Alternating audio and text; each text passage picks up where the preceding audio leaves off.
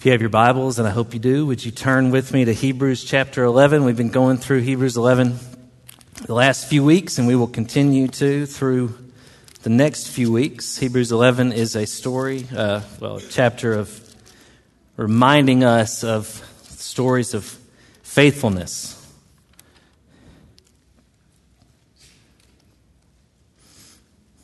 I left my Bible at home. I'm using Susan's Bible. Susan did not get up to cut Bobby off. She was getting up to pray, and then the Lord spoke to Bobby and said, Bobby's supposed to pray. And so there was Susan just standing there. Bless her heart. it's a beautiful testimony, brother. Thank you. Look at verse 13 with me. We've looked at Abel and Noah and Abraham, and, and we take a, a pause here as the writer of Hebrews puts some of this into context today. And if you followed along so far with the with where we've we've focus of our of our singing and, and speaking so far today, you'll you'll know that we're we're talking about our eternal home. Beginning in verse 13, the text reads, These these all died in faith, although they had not received the things that were promised, but, but they saw them from a distance. They greeted them and, and confessed that they were foreigners and temporary residents on the earth. Now, those who say such things make it clear that they are seeking a homeland. If they were thinking about where they came from, they would have had an opportunity to return. But they now desire a better place, a heavenly one. Therefore, God is not ashamed to be called their God, for he has prepared a city for them. May God add God's blessing to the reading of God's word. Do you ever long for home? Think of it for a minute, what home might be to you. It may not be as, as, as happy a feeling, thought, as it is that I'm blessed to have. I, I don't know what, I know many of your stories, but not happy for everyone. It, it is quite happy for me. I, I think about the farms I grew up around and how I've learned as an older age that without those farms, there's no food. I think about high school sports. I think about drugstore milkshakes. I think about Little League Baseball. We've been talking a lot about faith the last few weeks, and we've been guided by the definition found in verse 1 of chapter 11, given to us by the writer of Hebrews. Faith being the assurance of things hoped for, the uh, conviction, proof of what is not seen. Now, nowhere is this more apparent than in the story of Abraham, which we looked at last week. He, along with Sarah, verse 8 says, set out not knowing where they were going. And however much they loved home before God called them out, well, they put that aside in faith in favor of what was promised to be a better country, what was promised to be their true home. In verse 10, if you'll remember from last week, Abraham and Sarah looked forward to the city that has foundations, whose architect and builder is God. Now, these foundations that God is building, they are hefty foundations. They're, yeah, there's room for more in this city being built. There's room for you. There's room for every person every child born. Our support for our country as, as we as we receive the news of Friday and as we look forward, especially in our state here in Tennessee, which is certainly the law will change and, and likely the states all around us as well. A particularly desperate situation for women who cannot travel, socioeconomic reasons, uh, the like. We have to, to live as if we believe there is room in this city which is being built, whose architect and builder is God. Now, many of us pastors parishioners. We want to figure out a way for people to be drawn into the love of God before anything else. And too often, I believe we make it, I'm guilty of this, seem like you have to understand it. At least you have to intend to satisfy all the ways that God is calling you to obedience before you can decide to follow Christ, before God will love you. But y'all, we, the testimonies the last two weeks in the baptismal waters, Colin today, Reagan last week, they don't know everything, nor do I. Their faith is childlike, as yours and mine was and is in many ways. First, and the only thing we have to do, and what was testified to by these two precious children in the water, is an understanding that, that God loves you, that there is room for you, that the city of God has an apartment just for you, and the rent is not crazy high. And you can start living regardless of your level of understanding, your spiritual acumen. You can start living like God would have you live. And it's up to the church to help one another along in that regard, to look forward to the city that is being built for us, for you. And the first step is to understand that God is building it because God wants to be with you, because God loves you. Faith is about being richly in the present because of what God has promised in the future. Faith is about being firm and, and, and richly in the present because of what God has called us to and promised for the future. Henri Nouwen says it this way Never curse the now in favor of the later. I love that. So live deeply. A life that is focused on our real country is one that does not remove itself from this life. It's just the opposite. These days matter. Verse 3, let's, let's I want to tease that out through the text. So look back at verse 13 first. It says, These all died in faith. Although they had not received the things that were promised, but they saw them from a distance, they greeted them, they and confessed that they were foreigners and temporary residents on the earth. Now, faith gives substance to things that are neither present nor visible. Do you see that? Pardon the pun, do you see that? Faith actually brings about the kingdom of God as we live into what God has promised us. Things are, um, they're going to be fully the way God would have them to be. So we ask ourselves as people following and being formed by Jesus, what would that look like now when we live into that, even though it's incomplete? We ask ourselves, how would things look in the world if God were completely running the show? how would things look? And then we imagine those, those ways through scripture, through fellowship, through prayer. And, and, and we, we try to help make those things be that way, to, to see and greet the promises from afar, as the writer of Hebrews said it. To live as if we're already in that reality. Faith makes real in the present God's things. Things are not so much future things as they are eternal things. Things are not so much future things as they are eternal things. Look at verse 14 and 15. Now, those who say such things, they make it clear that they are seeking a homeland. If they were thinking about where they came from, they, they would have had an opportunity to return. But, but now that is our better place, a heavenly one. Uh, therefore, God, wait, I got into 16. Pause. The lesson for us here, I believe, is to keep moving forward. I like basketball a lot. Uh, there's a there are women and men in the world who are extremely proficient at shooting the ball, and they are extremely proficient in shooting the ball because they practice so much, and they shoot and they shoot and they shoot. We got evidence of that through Steph Curry winning another NBA championship a couple weeks ago. He's the greatest shooter of all time in the men's game, I believe, and he is incredible at repetition and he practices so much. And you just, when they, their feet are set, you just believe he's going to make it. But occasionally,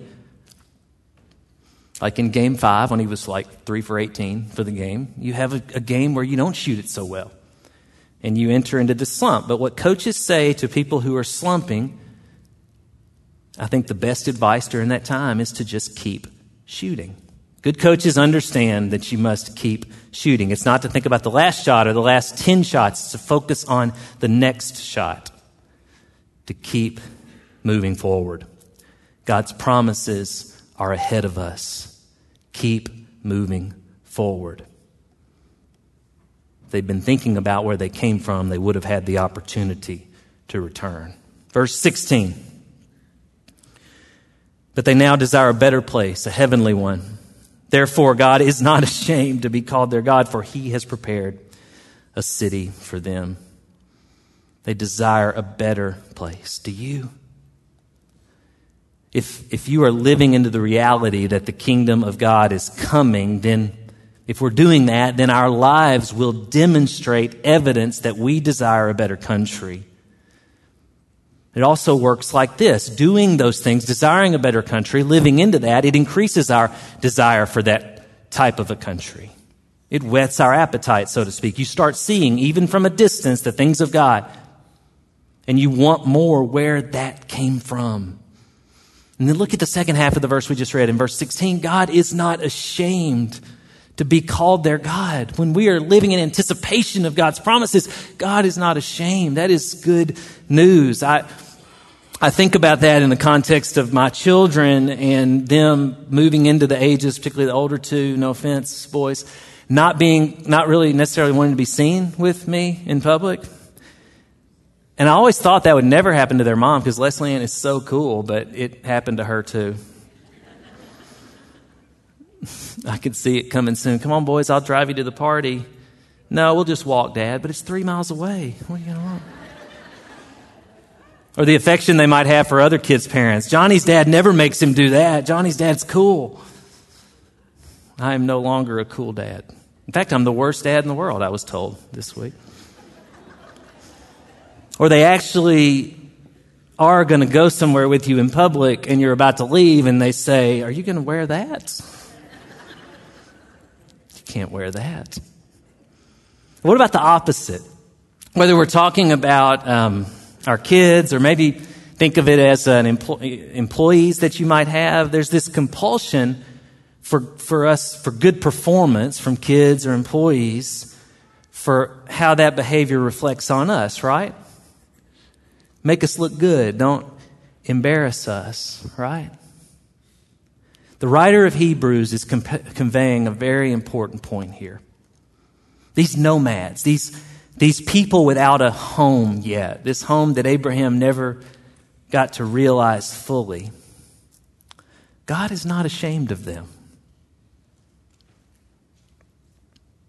It's the same point that Jeremiah was conveying in chapter 31, verse 33. Jeremiah 31, 33. But this is the covenant that I will make with the house of Israel after those days says the Lord. I will put my law within them, and I will write it on their hearts, and I will be their God, and they shall be my people.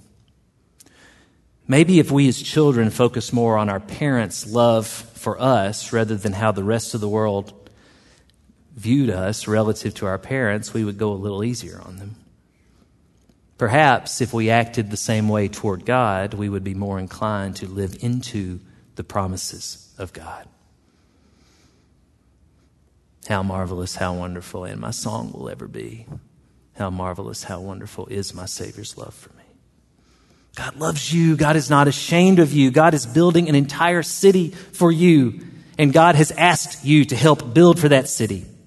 It needs your unique God given identity. It needs your love and your care for the world around you. It, it needs your, well, your faithfulness. You're, you're full of faithness. Your faith to be strong. John Calvin, one of our greatest reformers, thought of faith as this. John Calvin's definition for one of his definitions for faith firm knowledge of God's benevolence towards us. Assurance, conviction, this conviction in the promises of God that, that God is building a city for us. Whenever I study this particular section in Hebrews 11, I am always reminded of the last chapter of the last book of the Chronicles of Narnia, the last battle. C.S. Lewis, and I love those stories, and he detailed a fantastic journey at the end of this series. Up a waterfall, through rolling hills of glass, skimming across lakes as if the children were a human motorboat.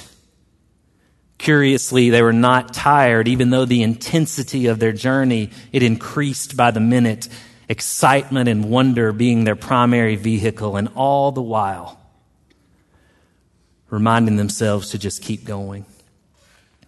Yes, with Narnia behind them, they came upon gates that were golden.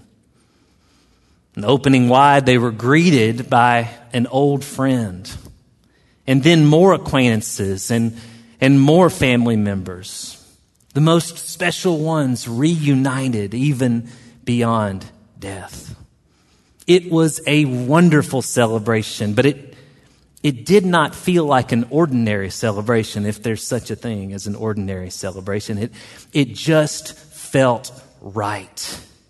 There was no awareness of time. There was no disappointment that things would soon calm down and, and come to an end. And, and little Lucy, she stood there watching, accompanied by her best friend, Tumnus, Mr. Tumnus. And, and Mr. Tumnus explained to her that in, in this place, the further you go, the bigger it gets.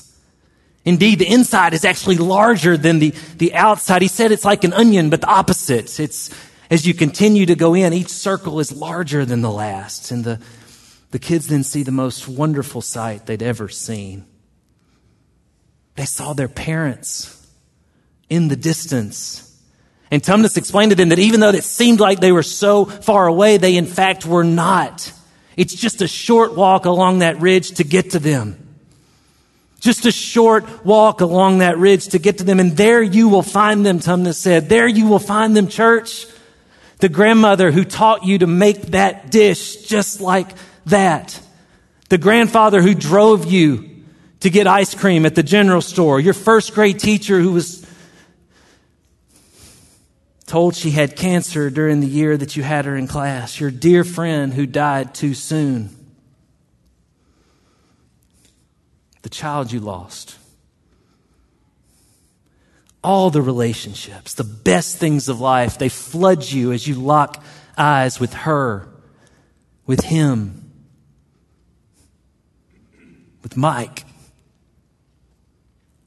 with them.